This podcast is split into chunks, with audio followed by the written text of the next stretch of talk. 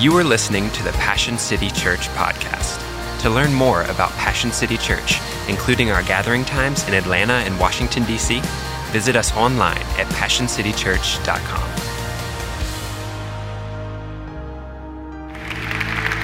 All right.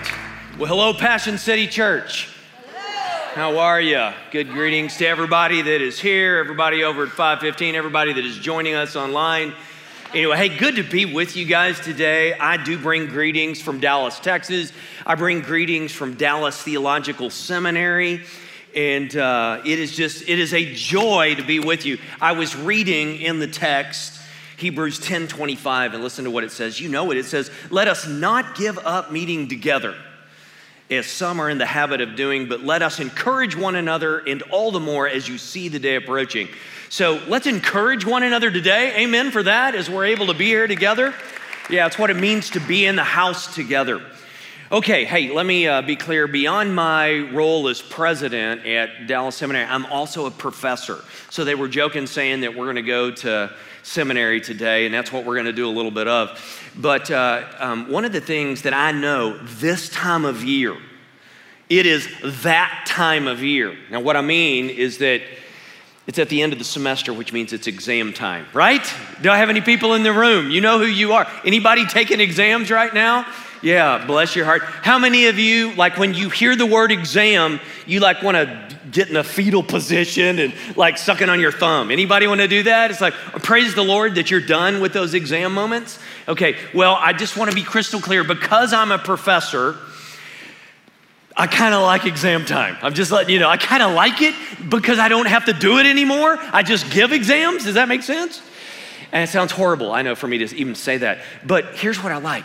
I actually like exam time, listen, because of the creative answers that students give.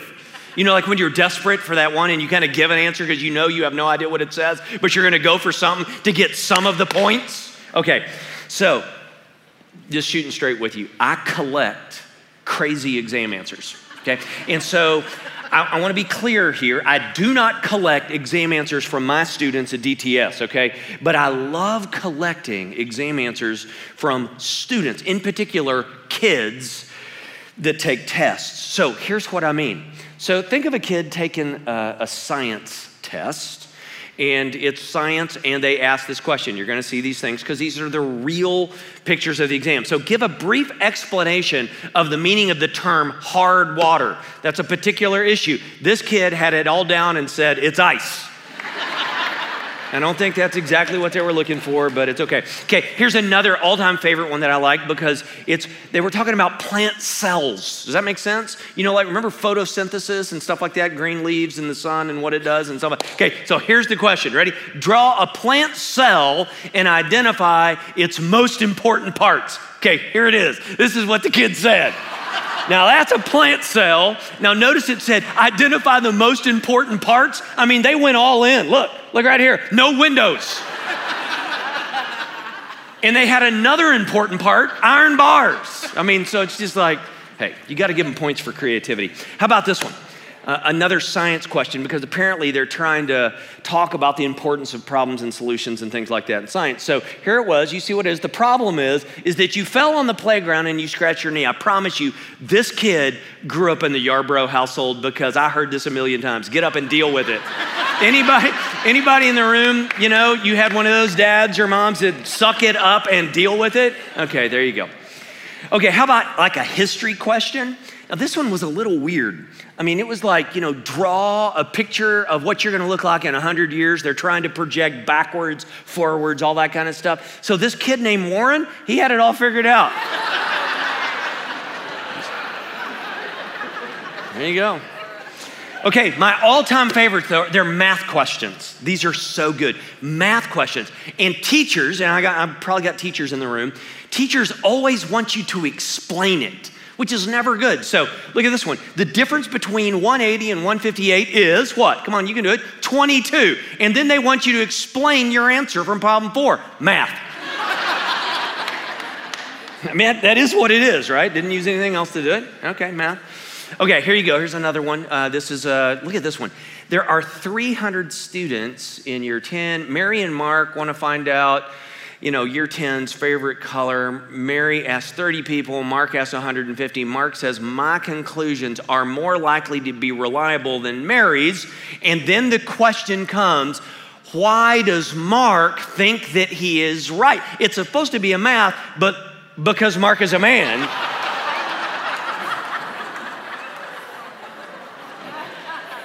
Okay, sorry. Guys, just admit it, there's probably some truth there. It hurts a little bit, but anyway, okay. So here was another one. We just got a couple more of these. So, oh, Frankie. Frankie was my favorite because apparently they're wanting to talk about chores and earning money. It's another math question. So they go out there and say, I earn money. And Frankie says, I don't, because I'm a freeloader, right? Okay, last one, here we go. Okay, so another math question. Bob has 36 candy bars. He eats 29. It's a math problem, right? What does he have now? And here's what, diabetes. Guarantee you, Bob has diabetes if you eat that many candy bars, right? Okay. Those are hilarious, and if you don't think they're funny, you need to go see somebody, okay? So, but here's what I really wonder. As we move into Christmas, we slide further into the Advent season, right? Here we are. That's all fun and games for that kind of exam, but the question that I wonder is, what would happen if we took a Christmas exam? Now, some of you are probably thinking, now, Mark, I have to take a Christmas exam every year. It's like, what present to buy my spouse, you know? Okay, I'm not talking about that kind of exam.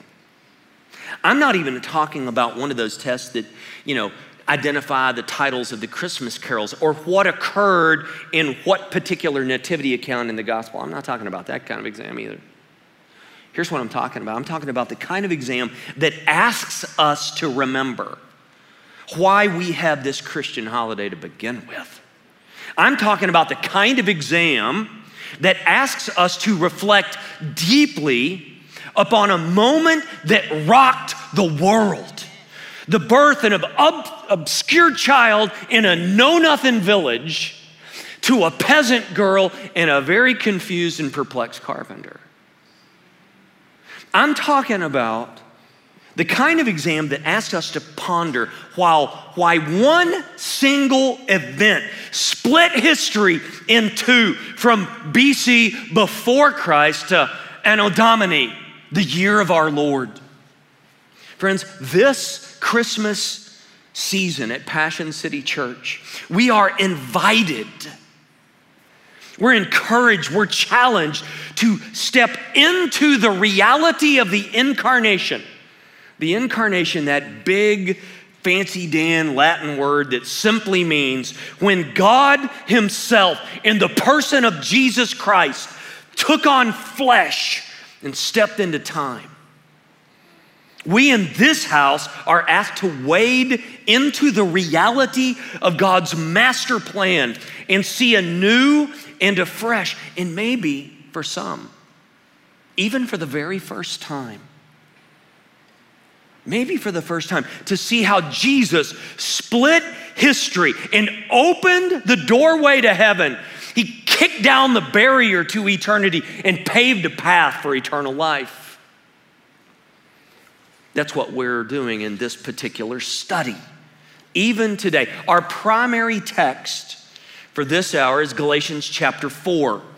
And in Galatians 4, instead of giving us an exam, the Apostle Paul actually gives us the answers to the important test related to Christmas. He provides two fundamental answers, or anchor points, if you will, to remember about the greatest story ever told, where Jesus split history in two and changed the trajectory of humanity once and for all. So I want us to read Galatians 4 and 5 together as a family.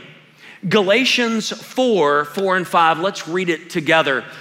But when the set time had fully come, God sent His Son, born of a woman, born under the law to redeem those under the law that we might receive adoption to sonship.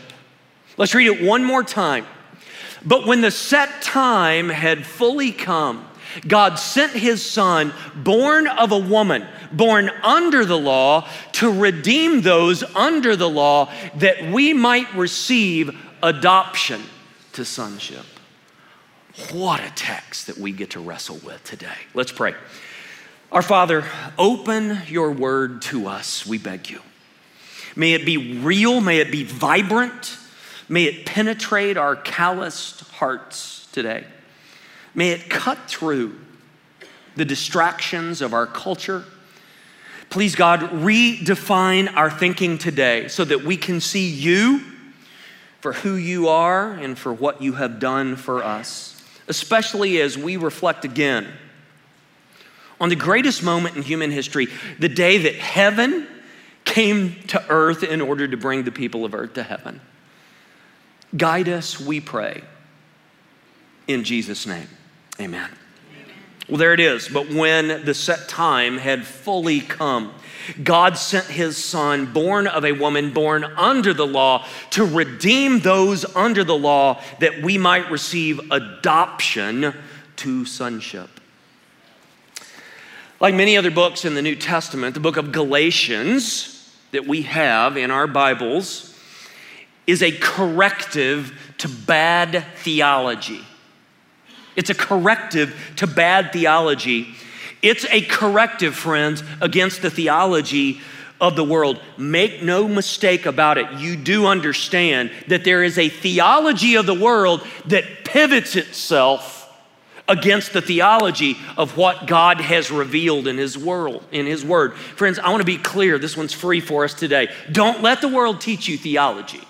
You hear me say that? Yeah. Don't let the world teach you theology. The world's theology is looking to validate human desire and exalt self. You know that. It's a theology of nearsightedness. It's a theology that focuses on the short term. And when it comes to the life after this one, it's looking for eternality under human effort, under human accomplishment, and under self-validation. And in Galatians, our text for today, Paul wants to correct all of that. In this book, Paul articulates very clearly that salvation is by grace through faith in Christ plus nothing else. As Louis stated last week when we began this series and we stepped into the incarnation, we revel in the fact that God moved into the neighborhood and he split time and divinity stepped in and covered himself with dust. Where God himself became flesh. Today, here's what I want us to do. I want us to see that God has brought about salvation at his time, under his terms. At his time, under his terms. So the question is, what does it look like this year for you and for me and for all of us in this house to step into Christmas and believe something very strategic, very life-altering, if you will, about who God is and what he has done? Or let me say it this way. God is longing for us to believe two critical things about salvation history as it relates to his time and his terms. Point number one, we must believe that the Father is the keeper of the clock, and he has moved heaven and earth for the arrival of his son. Let me say that again. The Father is the keeper of the clock, and he has moved heaven and earth for the arrival of his son. Think about our text again. look at how it begins, the very opening phrase that we have. It says, when the set time had fully come, God sent his son. When the set time had fully come, God sent his son. I realize that right now we got a bunch of different English versions that we're reading, and rightfully so. Look at how that opening phrase occurs in your word. Translators have actually wrestled with it. Some of the versions that I glanced at. So the New American Standard says, when the fullness of time had come. The Net Bible says it this way, when the appropriate time had come. The CEV phrases it this way, when the right time came, God sent his son. Friends, in that opening phrase, there's something that we're supposed to wrestle with. That this is an event in human history that disrupted everything, that split time in two. And God had been about this moment from the beginning. Okay, let me phrase it differently for us. We're supposed to approach this moment in time, realizing that this was not just a coincidence. It's not just a moment in time that was circumstantial or it just so happened. The phrase is there for us to see that this is the plan of the ages, that God providentially moved for this moment to say, this is what I'm doing by giving my son. Friends, I'm going to say it just like this at the very onset. The cross that started in the cradle, it was never plan B. God is on the move.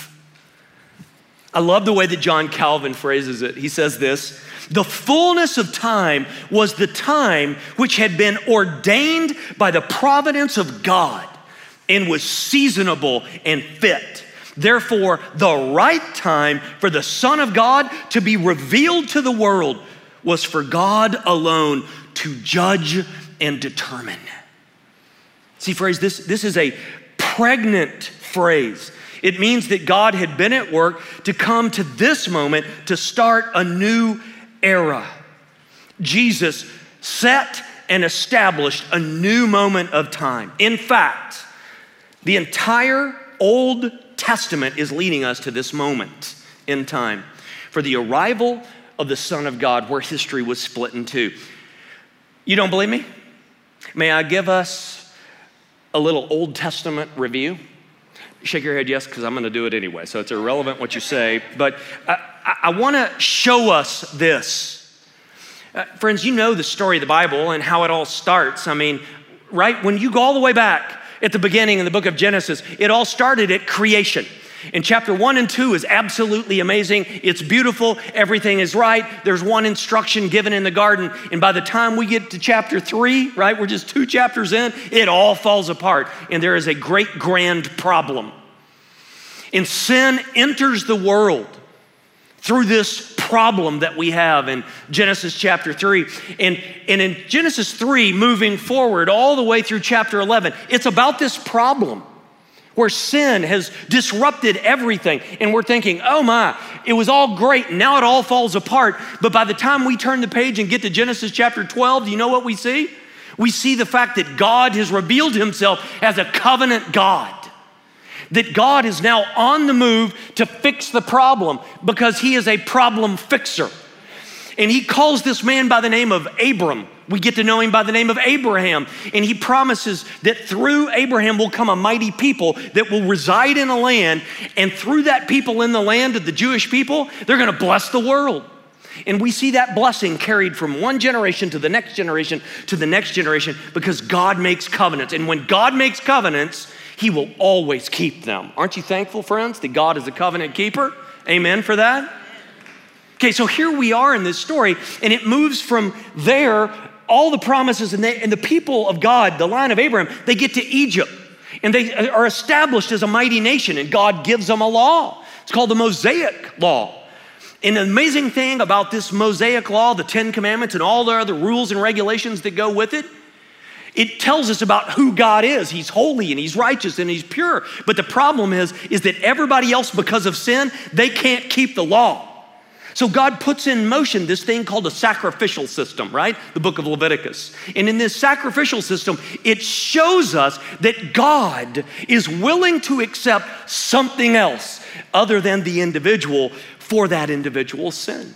So we follow the nation as they eventually go into the land of promise. And after a time where kings come into existence over the nation of Israel, there was one king by the name of David, and you know his story. God shows up in 2 Samuel chapter 7, and he makes this incredible promise saying that through David's line is going to come the ultimate Messiah, the Messiah that will rule righteously, that will take care of his people, that will lead and guide and direct them. And we're following these promises through the line of David, and we see that even David is concerned about how the people worship. And covenant worship is an important part. And we begin to get these promises in the Psalms about this coming Messiah. God makes promises. And it moves out of that and it goes into a time where we think, God, how are you going to keep these promises? Because what happens to the nation? They actually reject God, don't they? And God shows up and he begins to make these proclamations of consequences that will come, and God sends all of the prophets, and that's where they show up, and they're saying, turn around, and God says, you're going to suffer the consequences of your sin. And sure enough, that's exactly what happens. The nation splits in two. They end up going off into captivity, but God brings them back into the land because of his promise of love. He's made these promises all along. And he promises that one day is going to come a new covenant that's actually going to ratify the heart. It's not sacrificial in that regard, but it's going to purify the heart. And we're wondering, God, if you're a promise maker, how in the world are you going to keep all this moving forward? Because the Old Testament wraps up and it ends in about 430. And there's about a 400-year gap between the Old Testament and the New. And how many of you have ever heard the phrase that's called the silent years? Anybody heard that? Yeah, okay, well, I'm going to tell you that's a bunch of hooey, okay? Because God is never silent. That's my theological term for the day, hooey, okay? God is on the move. And even in this intertestamental period of all these promises that have been made for the Messiah, Isaiah said that he was going to be a suffering servant born of a virgin. Micah said that he would be born in Bethlehem. Malachi said that there would be a forerunner that announces the day of the coming of the Messiah. Israel went off into captivity, but then some people came back. And it ends about 430 BC. But in this intertestamental time, when the Old Testament ends, we see some things that are taking place. A modest temple is rebuilt, but there's no presence of the Lord. There's hypocrisy in worship, corrupt priests, social injustices. There's no Davidic king on the throne. Judah and the Jews are still under foreign rule, and we're thinking, God, how are you going to be good at your word? How are you going to keep this promise that you've given? Throughout that time period, there's shifts in the empires from Assyria to the Babylonians to the Persians when the Old Testament ends. But in 334, friends, listen to this, a guy by the name of Alexander the Great came to power. Anybody ever heard of him? It was the great Hellenization period. And what if I told you that God was at work even in the midst of that? He's establishing a common language. He's putting in a road system. He's putting in the ability for letters to be written, to be communicated from one part of a province to another.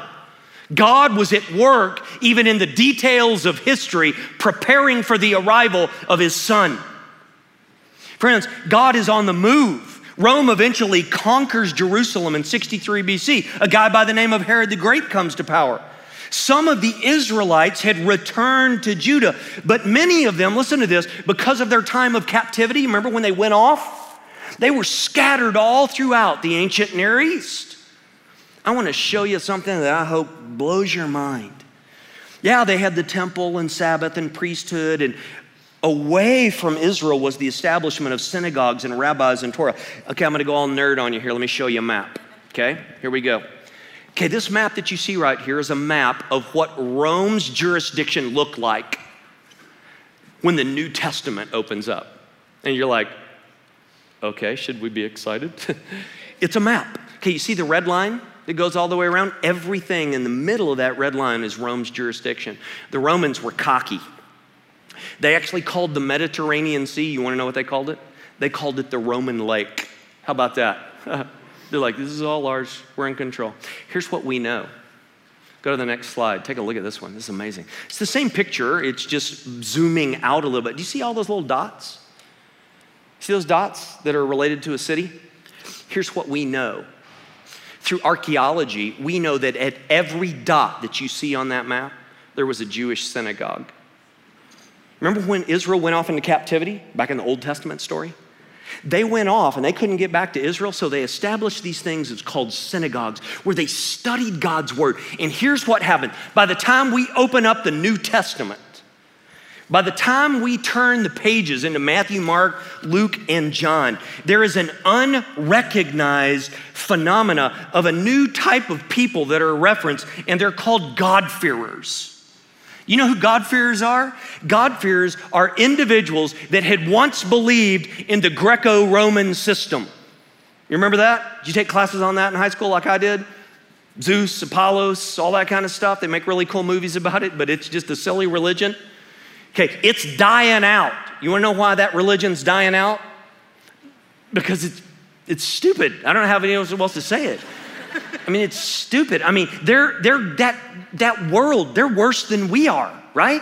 I mean, the Greco-Roman gods are about rape and lust and incest and, I mean, all these things. And people are going, that's just stupid. They start listening to these Jews that had been sent out, even because of their sin. And they start believing, friends. I can phrase it this way. Whenever Jewish people had community, they touched people around them with their belief in the one true God, the creator of the world, and the coming redeemer of Israel. Some people would come to faith in God and become practicing Jews. Many felt that they could not, even though they did fear God. Listen, it was because of God's work, even through Israel's judgment, that a believing Gentile population existed and was primed for the coming of the Jewish Messiah. God had used Israel's judgment to spread his people to all places. God had moved kings and kingdoms for the coming of his son. The world was primed for the coming of Jesus Christ. Do you hear what I'm saying? The Father is the keeper of the clock. And when we just slide into Christmas nonchalantly and forget that this was the plan of the ages from the book of Genesis all the way up to the New Testament, we realize that God was on the move. He moved heaven and earth for the arrival of his son, and he split time in doing so. Okay, well, Paul does something else. Number two, if you're a note taker, here it is. We must believe that Jesus is both, listen to this, the promised one and the ultimate promise keeper. He moved from the cradle to the cross, and he opened up eternity, friends. Look at our text again. Look at what it says. But when the set time had fully come, God sent his son, born of a woman.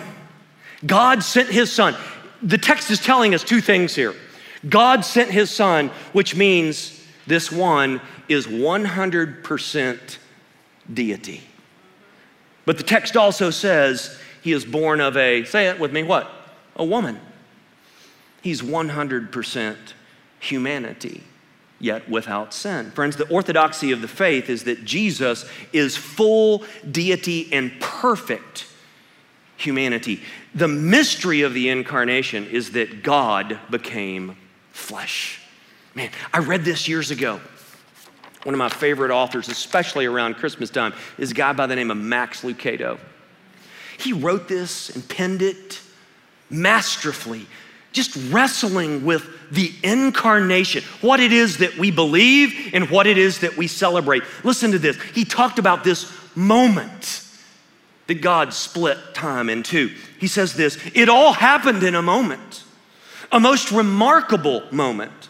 As moments go, that one appeared no different than any other. If you could somehow pick it up off the timeline and examine it, it would look exactly like the ones that have passed while you heard these words. It came and it went.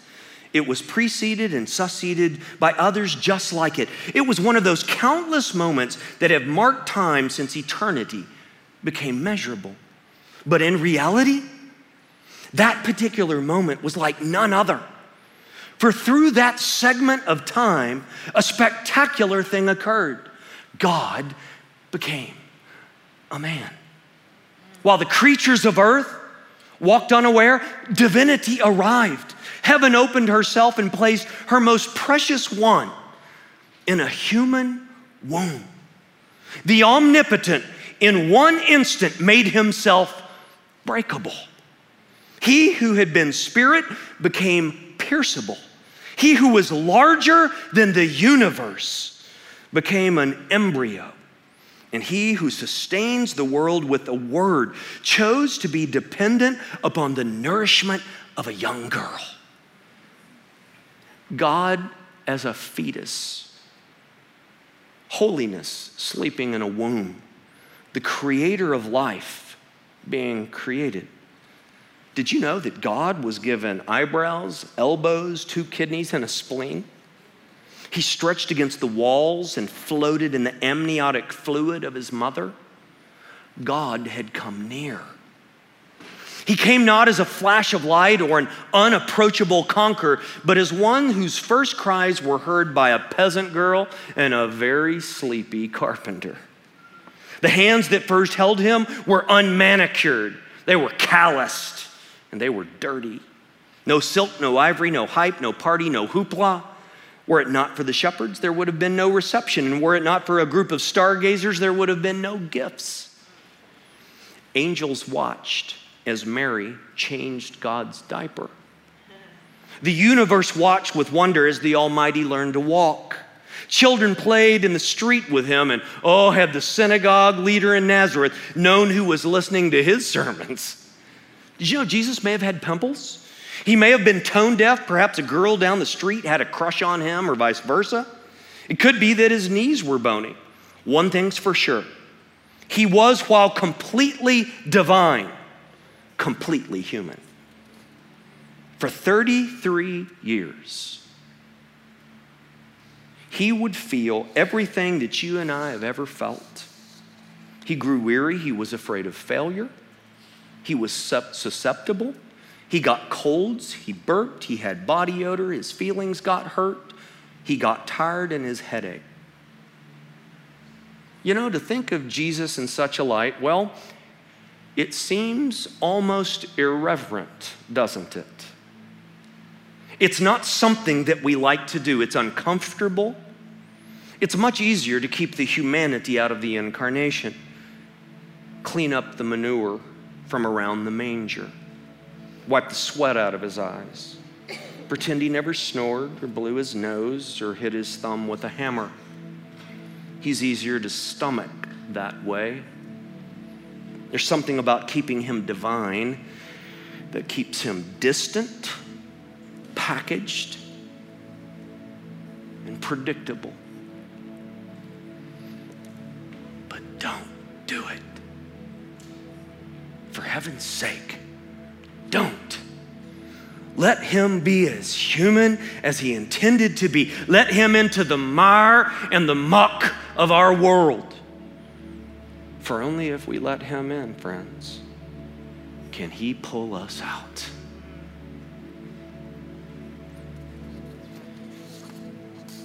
You see, friends, our text reminds us, listen to this, that salvation is not a process, it's a person.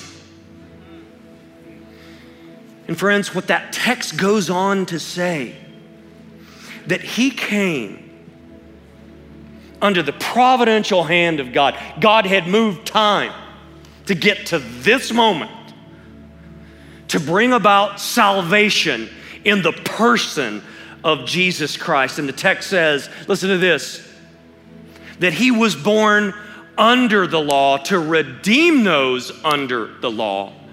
He came and did what you and I could not do. We couldn't keep the law. We're not good enough because we've been tainted with sin. But he, as the perfect one, full deity, perfect humanity. You know what he did? He fulfilled the law. You remember that phrase? Jesus said, I've not come to abolish the law, but to do what? Say it.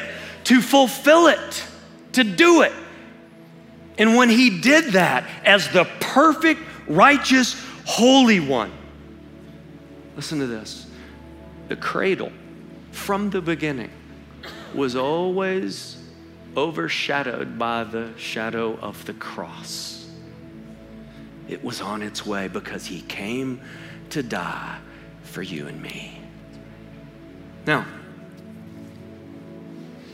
he went to the cross, and at that moment, even as we talked about last week, everything changed. Oh yeah, God showed up on the planet and it split time.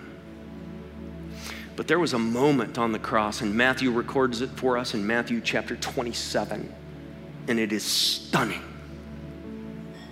As he was on the cross, I want you to listen to Matthew's account.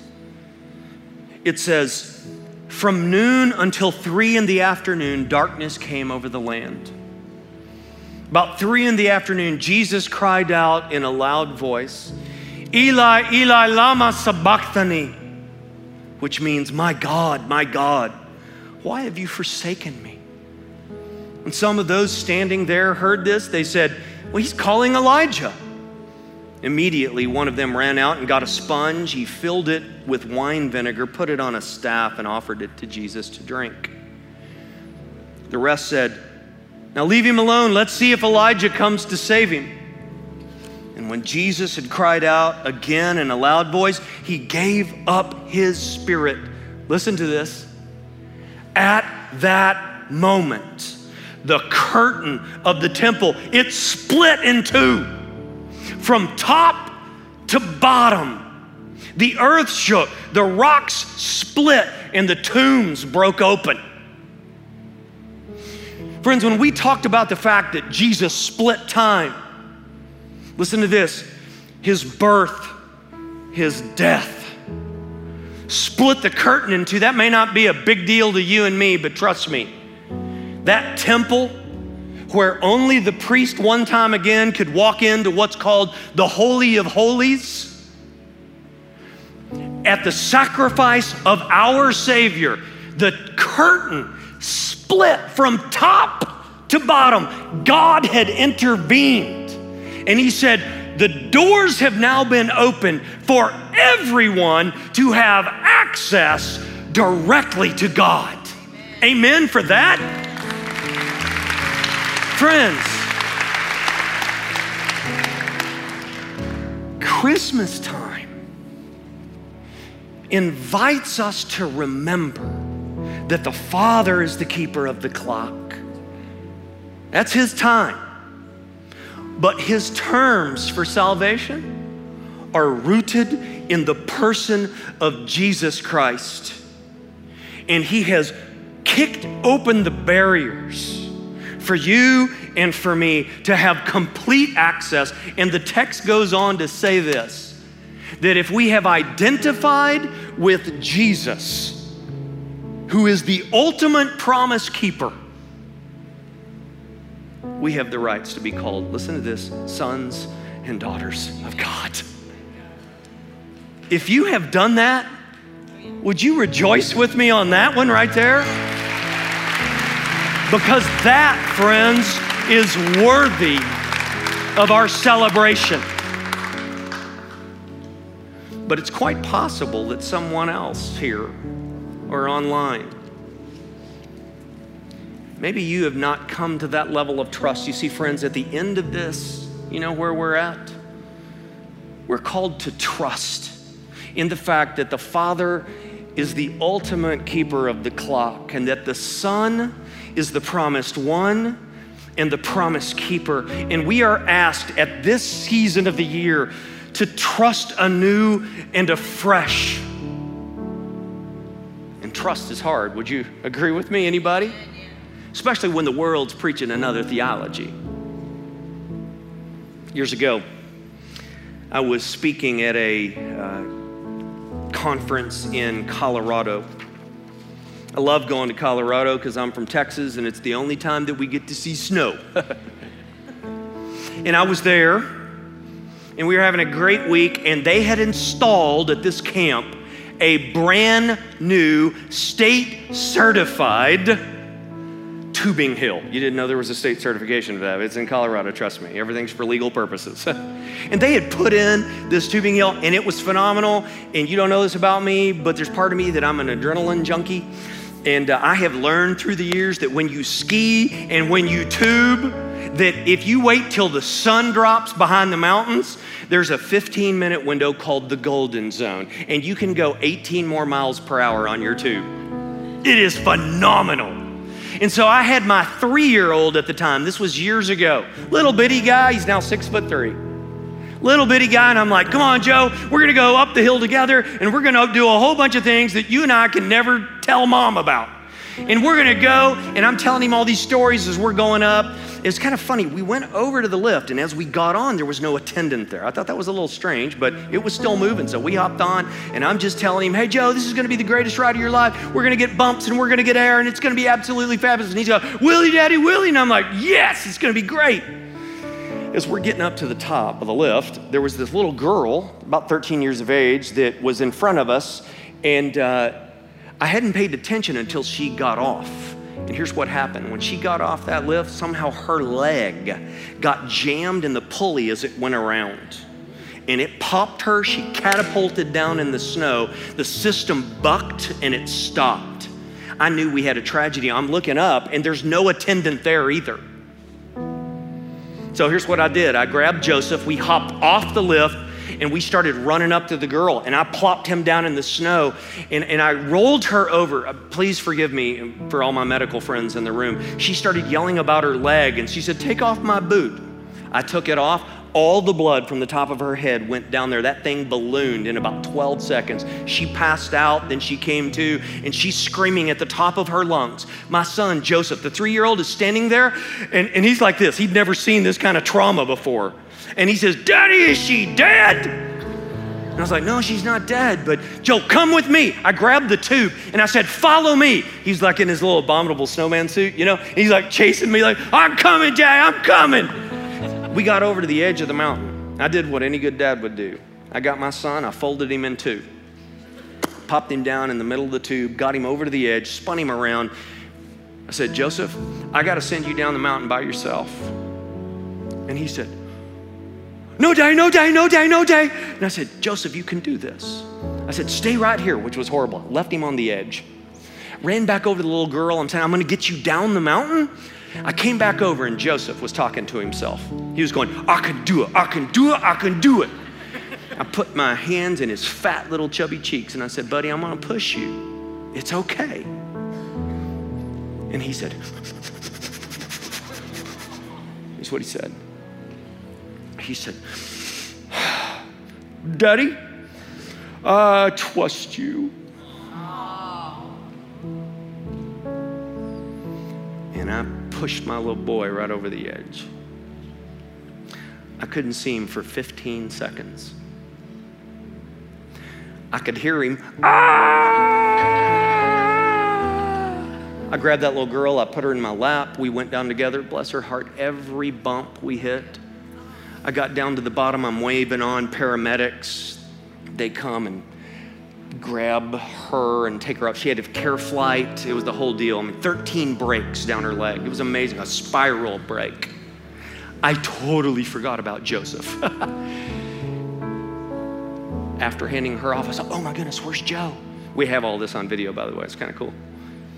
I turned and I looked out in the middle of the runway, that little bitty guy, all by himself, had wiggled out of that tube, and he's standing down at the other end, all by himself, going. He came running up to me, he slammed into my leg, and he said, we did it, Daddy, we did it, I trusted you.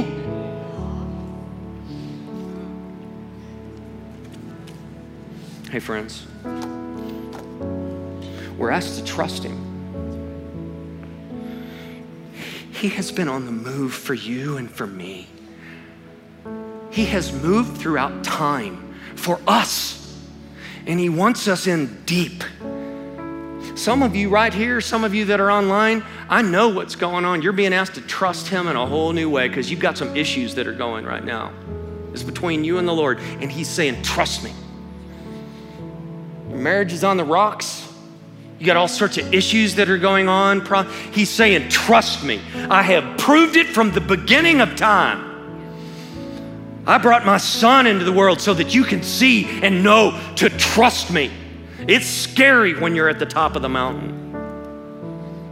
But here's what else I know. There's people right here today that you're being asked to trust him for the very first time. Hey, friend, if the Lord is speaking to you, trust him